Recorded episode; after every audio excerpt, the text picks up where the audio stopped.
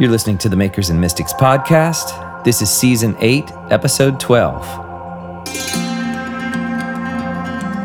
The aesthetic universe for me is a way to talk about the world that basically just does away with that need to explain things away. The world's not made of atoms, the world is made of the same substance as a story is made of. J.F. Martel is a Canadian writer, filmmaker, and podcaster. He has directed a number of French and English documentaries for Canadian television, as well as created several dramatic short films. His writing has appeared on Reality Sandwich, The Finch, Metapsychosis, and in anthologies published by Tarcher Penguin, North Atlantic Books, and Intellect Books. J.F. Martel's book, Reclaiming Art in the Age of Artifice, was published in 2015 by Evolver Editions. The back cover tells us the book is an essential reading for visual artists, musicians, writers, actors, dancers, filmmakers, poets, and anyone who has been deeply moved by a work of art. I've read JF's book, and I have to agree. His ideas about art as an inborn human phenomenon that precedes the formation of culture resonates with my own thoughts on creativity as an inherent part of our spiritual and human experience. In this episode, I speak with JF about many of the concepts in his book, including his thoughts on viewing the universe primarily as an aesthetic universe.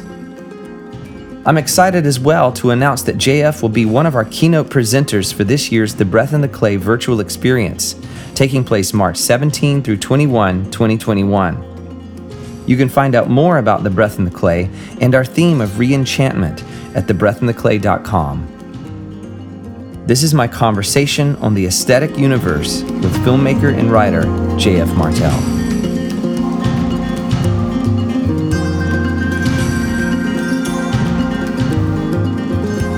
Jeff, thank you so much for joining me on Makers and Mystics today. I'm looking forward to this conversation with you. Well, thank you so much for having me. It's a real pleasure. I've been listening to weird studies for quite a while now, and I love the conversations that you are unpacking on that program. Oh well, thanks. it's we never know where we're going next, so it's it's always a surprise for us too. That's why I like it. I think the first episode I listened to was when I was studying Marcel Duchamp for an artist profile that we did here on Makers and Mystics, and you had a long conversation about Duchamp that I really enjoyed. Oh, cool. Yeah, that's that's one of our more more controversial episodes. Uh, some people some people agreed with us, some people didn't. Um, I'm not even sure where I fall on uh, Duchamp his contribution. I have I have I have Duchamp days and anti Duchamp days. I, I guess. right. it seems like the controversy around him is escalating these days. Yeah, I've seen him come up a few times. Um, he certainly kind of like laid out the stakes for all to see. He kind of just made a gambit that made it very clear how the question of art should be framed in the 20th century. Mm-hmm. So he's an important figure in that regard for sure. It was also your podcast that led me to discover your book, Reclaiming Art in the Age of Artifice. Right. And that's once I read that, I was like, okay, I've got to have a conversation with this guy because I think you've been reading my journals. is really what it what it boils down to. you got me.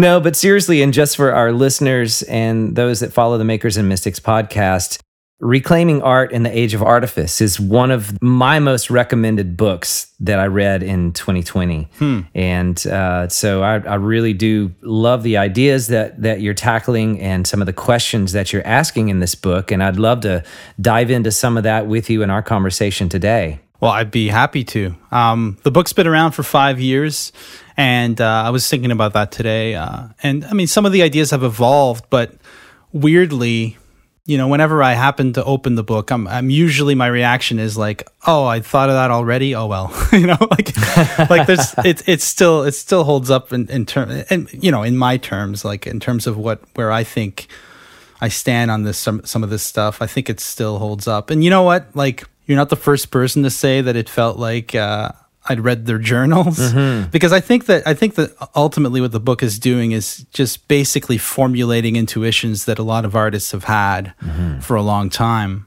And so it's more of a I guess, uh, an act of confirmation more than anything else, the book, that it kind of confirms certain things that we artists suspect is the case, but yes. it's hard to, to formulate sometimes, right?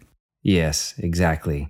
Now, one question for you before we dive into some of the book is just your own background, because I know you're a fellow podcaster, you're also a writer, but you're also a filmmaker. Tell me some about the art that informs the work that you do. Yeah, I'm a, I'm a filmmaker by trade. Um, I was once a filmmaker artistically as well, but I think over time, writing became my favorite mode of, well, even that's kind of simplifying it. But at some point, I started to direct for television. And so it became more of a question of, of directing or writing, whatever was, you know, going to pay the bills. Right. And so less and less do I associate my film work with the art part of what I do. And so, um, but yes, I was in my 20s, I made some short films and I continued in that, that vein and eventually started making documentary. Um, I try to tackle topics that are relevant to my interests and to the you know, the stuff we're discussing today. Mm-hmm. So definitely, if nothing else, I mean, filmmaking has informed my way of writing or thinking about music or thinking about philosophy. Certainly, I, I think cinematically, and that's just the way I operate. But um, more and more, I'm finding that uh, I'm finding new ways of expressing. Um, you know modes of expression that don't require two million dollars are always great.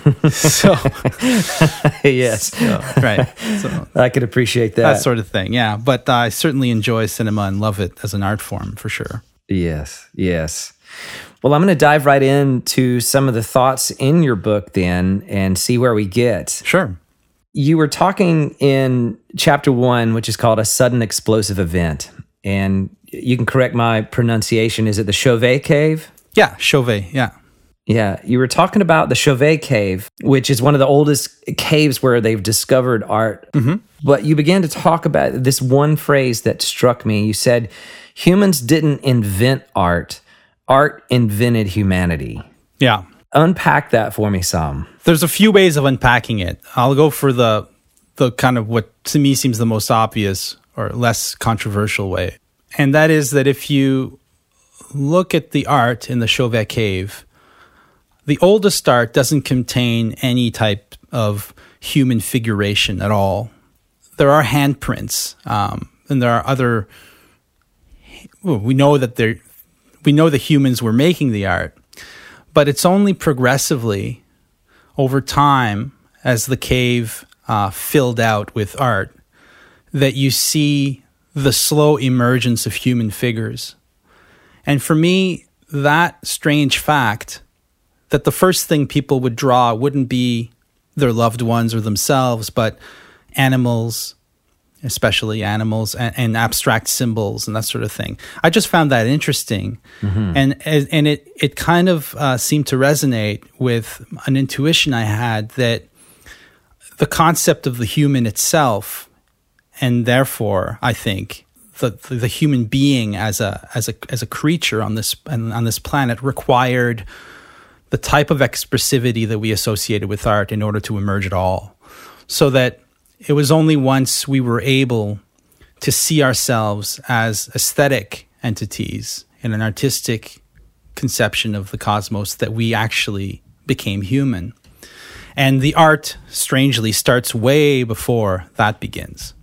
So that's what I mean by that. I guess what I mean is that we needed art in order to conceive ourselves as human. Mm-hmm. Um, on a deeper level, I believe that the universe and nature itself is fundamentally aesthetic. And we can maybe get into the reasons why I think that later. But once you look at it that way, once you see the universe as a Arthur Machen's word for it was sacrament, and I love that word. Once you see the universe as a sacramental thing, I love that. Then it's clear that art, artistry, the aesthetic preceded our emergence within it. Yeah. So then it kind of suggests that art and creativity is fundamental to the human experience. Oh, absolutely. It's not reserved for uh, a select few, but it's it's very human. Yeah, you know, like uh, you know, Noam Chomsky is uh, uh obviously a great linguist, and some of what he's written uh, speaks to that the fundamental expressive nature of the human that humans somehow for some reasons for some reason uh, reasons that are hard, hard to account for on a purely purely secular view uh, feel a need to express themselves um, to express their being and to express the being of the world that's very mysterious. Mm-hmm. Like it's very hard to explain that using the traditional secular models we have on offer, right? Mm-hmm. So, uh, yeah, absolutely. I think that humans are fundamentally creative, but I also think that that's because the universe is fundamentally creative mm-hmm. and um, we participate in that. I think that really hints at my own conviction that art is inherently spiritual, or at least art immediately takes us beyond the pragmatic and and positions us to consider the greater mysteries of life. However we interpret that, whatever names we put on that, it seems that inherently that uh, aesthetic part of us, as you called it, the aesthetic universe, it it kind of positions us to to engage the bigger questions of life. Absolutely. And I think even the most innocuous work of art, insofar as it is a work of art, let's talk about Degas. Like, I think that's the, the example I use in the book. Degas' um, ballerinas, right? So you'll have a, a painting, an oil painting of some young women getting ready to rehearse some ballet performance. And then you think, well, that's just something in the world, right? But the fact that it's framed out, the fact that it's shown to us as such, immediately in my mind calls us back always to the radical mystery. Mm-hmm. Like what makes, um, to take something even more uh, banal, um, there's a this great moment in um, Tokyo Story, which is a film by the Japanese filmmaker Ozu, where at the end the protagonist she's falling asleep on her tatami mat, and the camera suddenly cuts to a vase in the corner of the room. And it cuts back to her and cuts back to the vase and then just lingers on this vase for like uh, well over a minute. And in that moment, to me, it was like, why are you framing this inconsequential detail in the scene?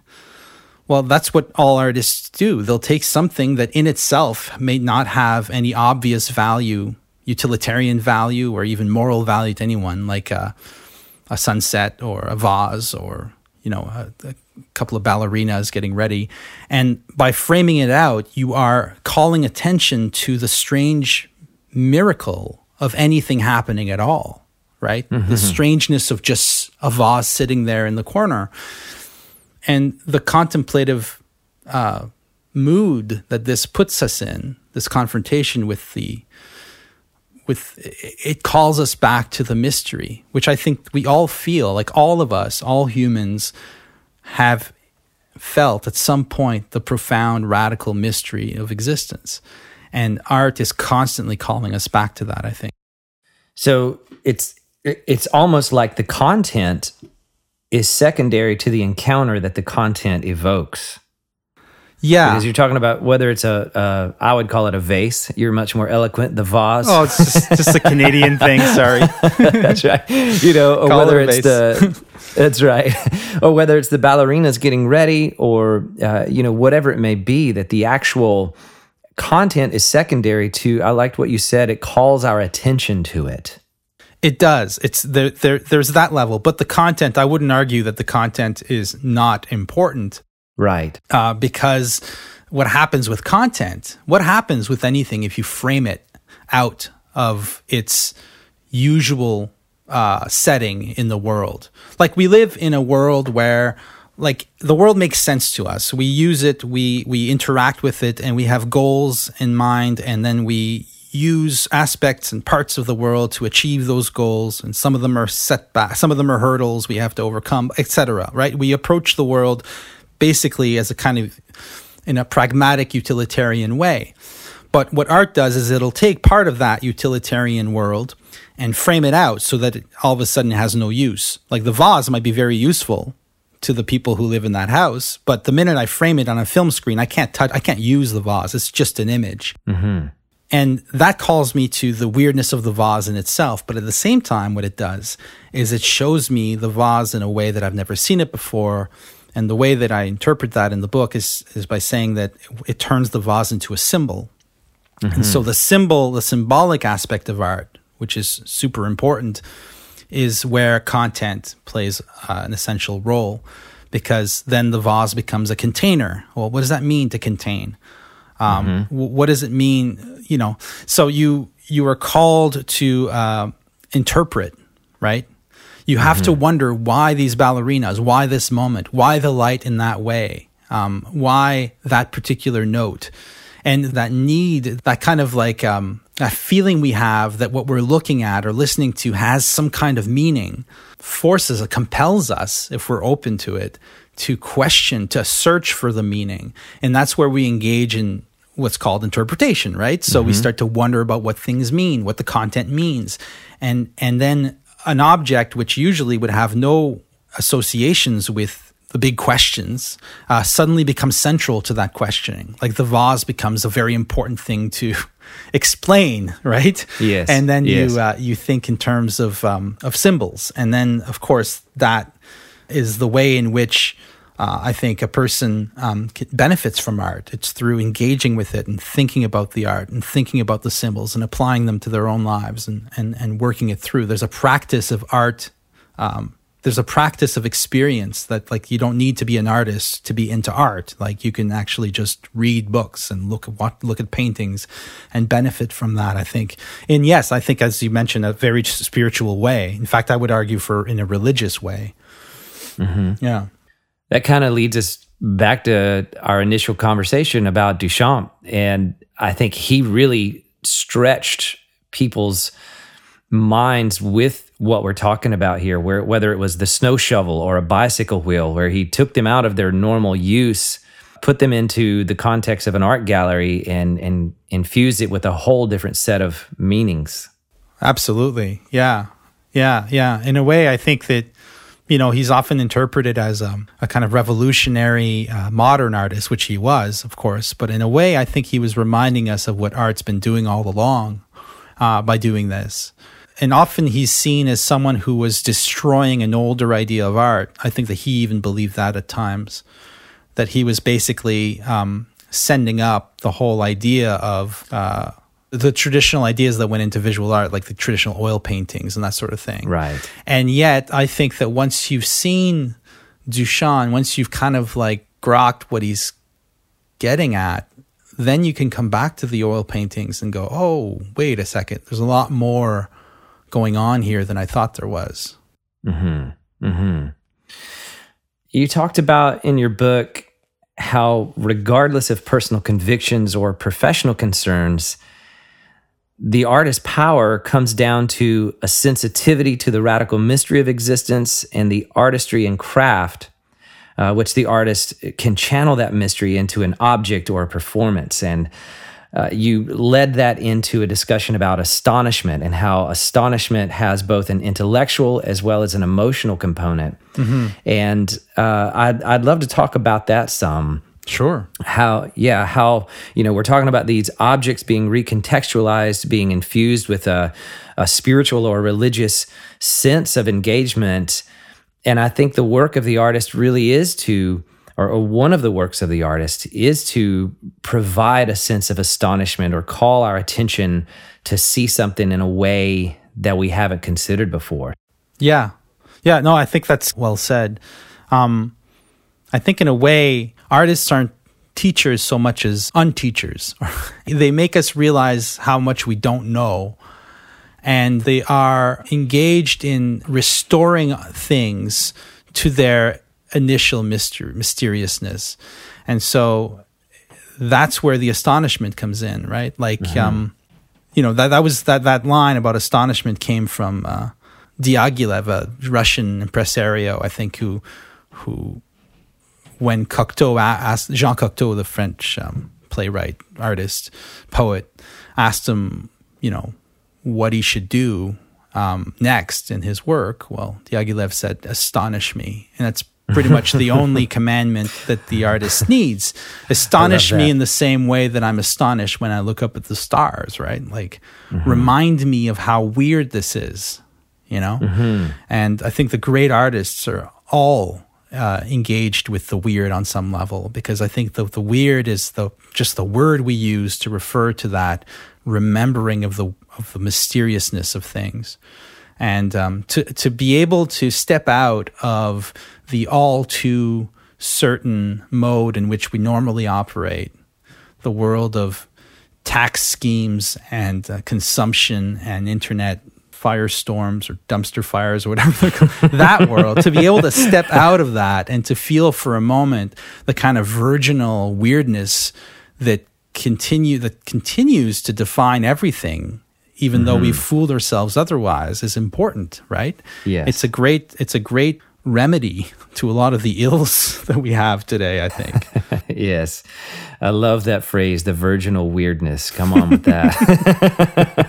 That's amazing well you know kind of taking this idea of astonishment to an, another step. Right. I've i've often said that no experience of wonder is complete until we share it. Mm you know, and I, and and I know there have been so many times where I've encountered something that just blew me away, or it took me out of that normal day to day mindset and transported me into this aesthetic universe, to say it that way, to be able to view things from an elevated perspective. But anytime I go to that place, I always want to bring a souvenir back to my friends or to the people that are journeying with me. Kind of like a souvenir from the experience. And you said something to that effect in the book where you said that it asks to be shared with others in hopes that they too might experience this thing that has had such a profound effect upon us. Yeah. You know? Yeah. There's a weird kind of evangelical component to it in a weird way. It's that you see you see something and then you have to you have to share it you have to to the extent that you have compassion for others you kind of owe it to them to share it even if it's really dark right right like some of my favorite artists are not um, I was thinking about this earlier today. I was thinking about Thomas Ligotti, who's one of my favorite living authors. He's a writer of extremely dark short stories but for me, a, a, real witness to the mystery and to the magic and to the enchantment of existence in a weird way. Like it's not necessarily that you're always bearing good news. Right. But there's something about the experience that asks you, okay, now go tell people about this, right? It it or else if we didn't have that that part of the impulse then we wouldn't have art. You know my cat might be having mystical experiences all the time but i don't know it. I just see i just see him staring off into the corner like he's seeing something but yeah. Yeah so. That makes me think uh, you know the the shared component of art mm-hmm. is is part of the experience for me. Like the and you said that even with the uh, the analogy of your cat it's like the and and maybe Duchamp. I don't I don't mean to. I didn't intend to talk about Duchamp so much in this, but you know he he had this idea that that the audience completed the art with what they brought to it. Yeah. So there's a weird social life to the art, I think. Yes, and I think again the best analogies we can find for that phenomenon, which is clear. Like uh, you're a musician, right? Mm-hmm. So I've, I've, by the way, I really like the music I've listened to of yours. So thank you. Um, music is inherently communal, obviously, but even in other art forms, there's always this, you know, this this need to share it. With the possible exception of poetry, I think there's a lot more poetry being written than there is being shared. I think that most poems are probably never shared, and that's something that's important. But I think that art is, yeah, we feel this need and we feel this need to call, to, to, um, it's almost like the artwork is calling for, you know, the way that Gilles Deleuze, my favorite philosopher, put it, is that the artwork calls for a people to come.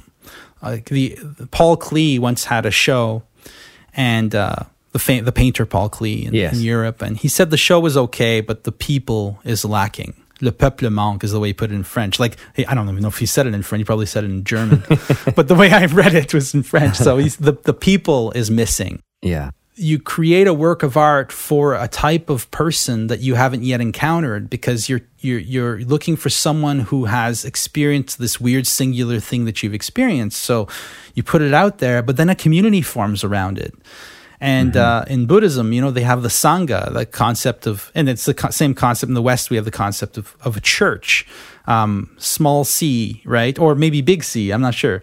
Uh, the church, the church as a kind of weird, spontaneous community that arises around a revelation, around uh, a discovery, uh, an, an, experience or an event.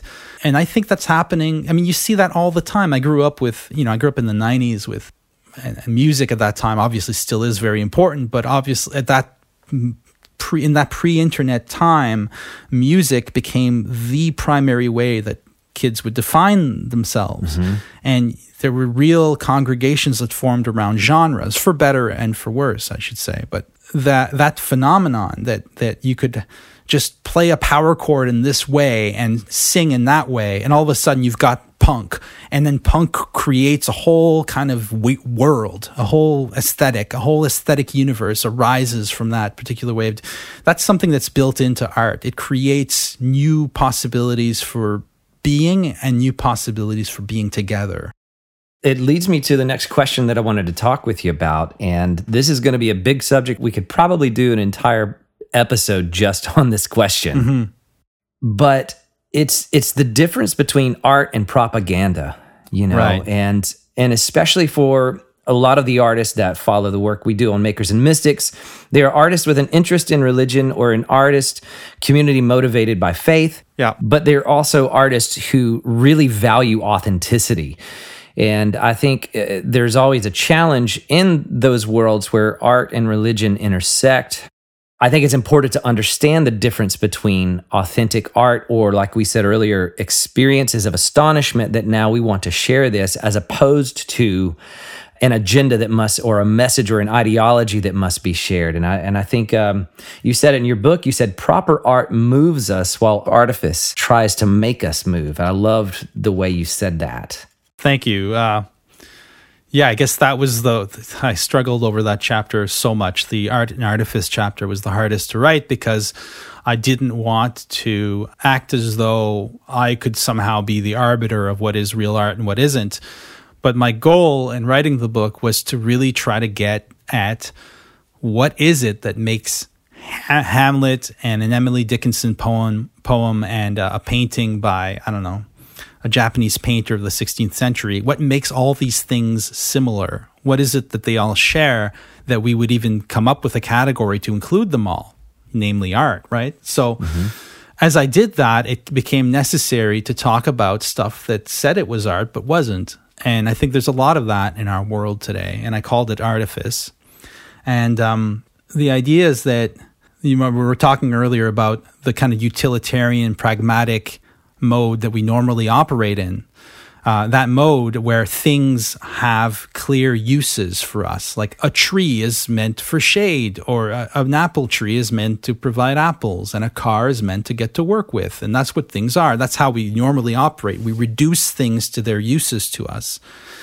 If you're making art in that mode, then you'll make art that has very clear ideas and that is telling its experiencer, its its reader, its listener what to think about its content.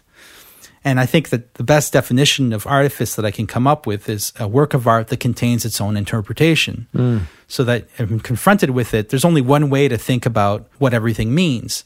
Like you can imagine a lot of Hollywood movies are basically coming in with very clear good guys and bad guys. And if you were to sympathize with the wrong crowd in the movie, the wrong set of characters, then you would be there'd be a problem with you because the film told you what to think. Mm-hmm.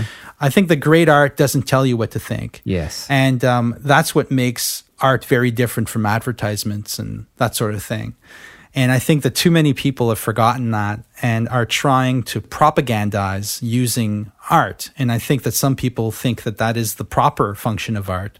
And the only way in which art can be redeemed, I think some people believe that art is inherently immoral if it doesn't serve some kind of social political purpose. I strongly disagree with that way of looking at it. And I think that if you're if you have a conviction and you want that conviction to be true then art doesn't become the means by which you express your conviction. Art is the means by which you destroy your conviction and test it. Um, go the other way. Make sure your conviction, if it's true, if your truth is more than just your truth, if it's a truth that needs to be shared, then it will survive your your treatment of it. Just put it to the test. You know, my favorite Christian author, well, there's several that I love, but one of my favorites is Dostoevsky. Yes. Who has probably produced as many atheists as he has Christians. that's right. Right? so right. so like but that's that's how he bore witness to his, to to that truth, right? Yes. As he saw it.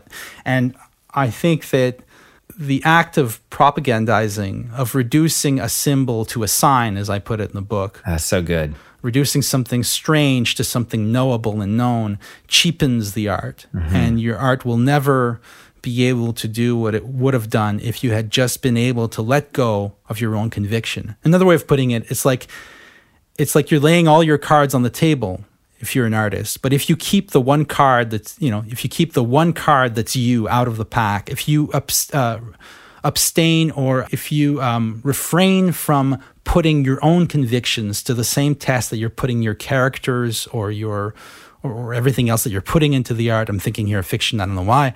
Uh, you are che- you're cheating in a way. You're cheating. You got to put it all out there, and the truth will out. And the truth might not be what you expect it to be, but there's an inherent like art in itself is already saying something about the world which I think is quite marvelous. It doesn't need another truth. It doesn't need an add on. It doesn't need a, a, label to be attached to it to tell me what to think about it. It is in itself celebrating something very strange about life that we should all kind of just accept and, and explore and engage with. But that is the danger. You know, it's really hard to know where the line lies when you're making art, you know. Right. Right. You talked about the the differentiation between signs and symbols. In your chapter on signs and symbols, you said that communication consists of reducing things to signs. It assumes a universe of transmittable data from which the depth dimension of the imaginal is absent. But then your next line, you said expression, by contrast, opens onto that imaginal dimension. I like that differentiation that you made there. Yeah, communication versus expression. That's something from Deleuze, uh, from his late work that I really, really love. Was really helpful to me. Um, the difference between expressing and communicating. It's very different. There, there are banal examples of that.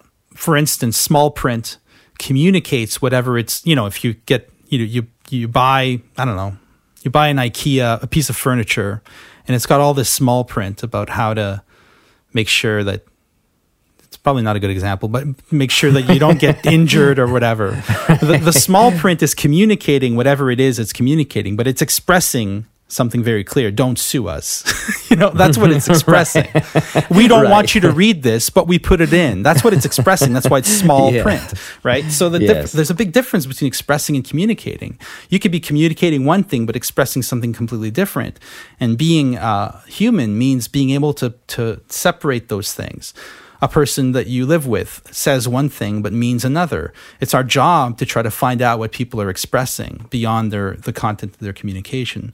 So like artifice is just reducing art to the communication level.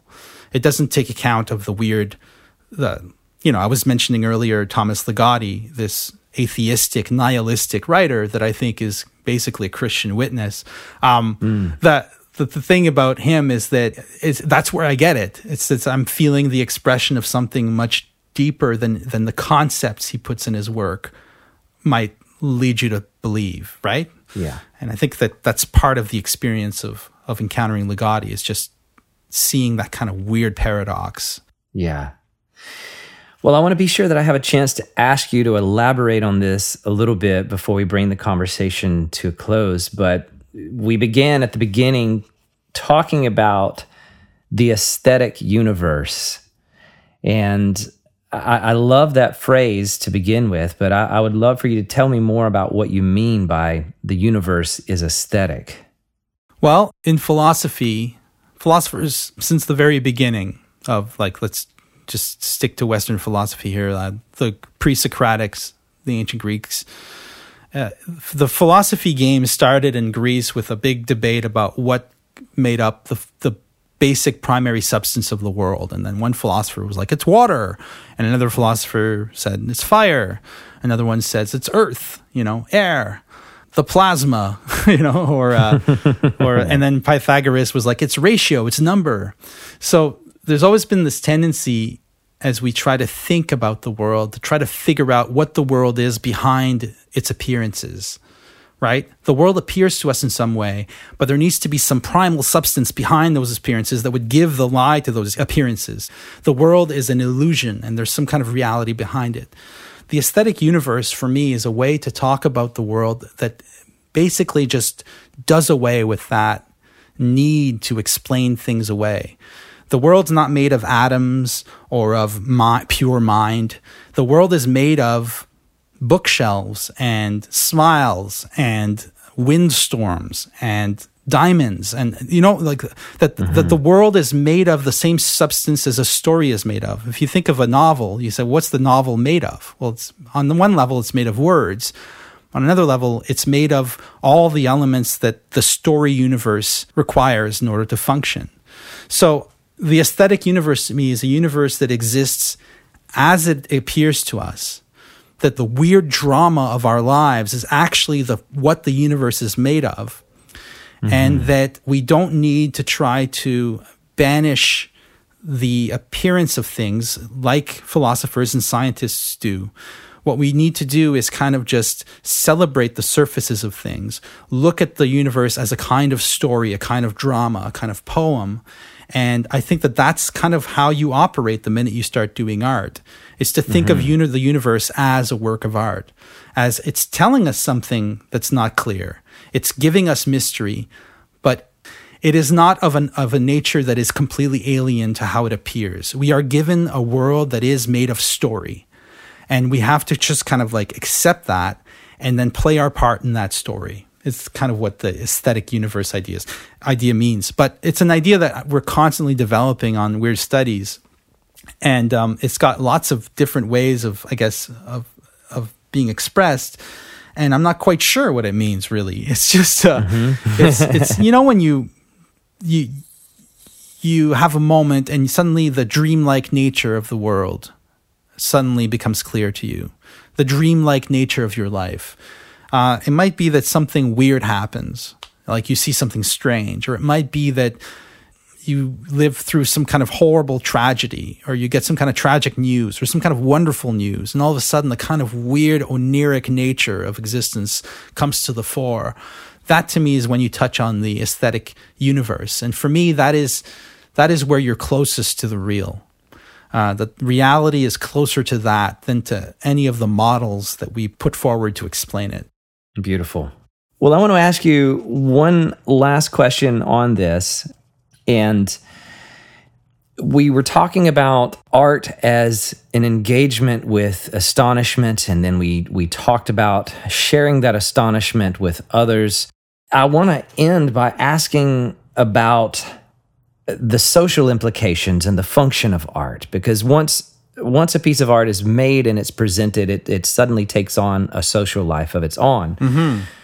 But no artist can really predict how their work is going to infect, uh, infect or affect, right?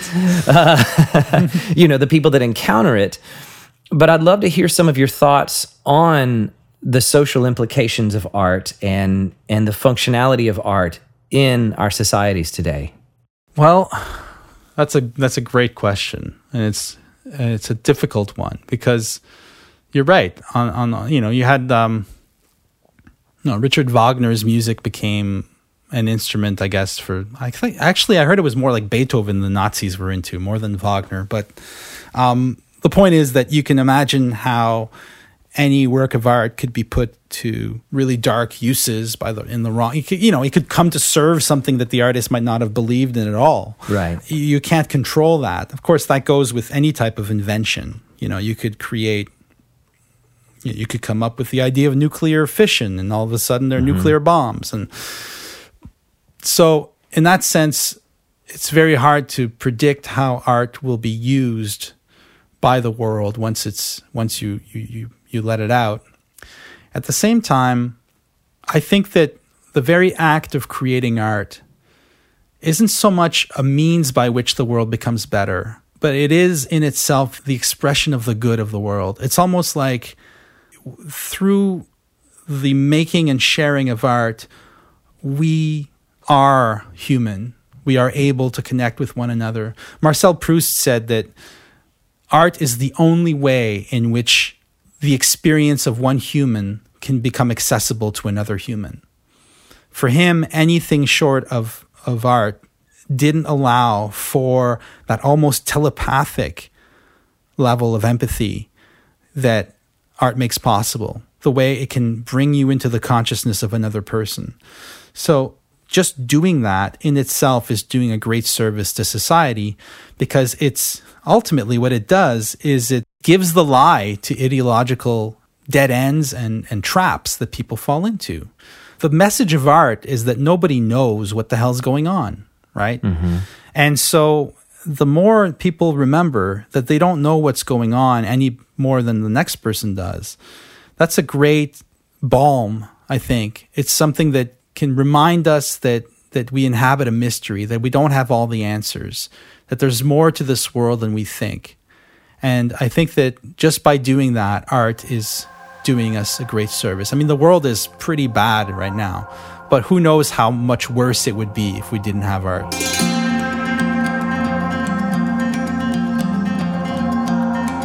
JF, thank you so much for spending this time with me on Makers and Mystics. I've thoroughly enjoyed this conversation with you. Well, thank you so much for having me. It was a lot of fun.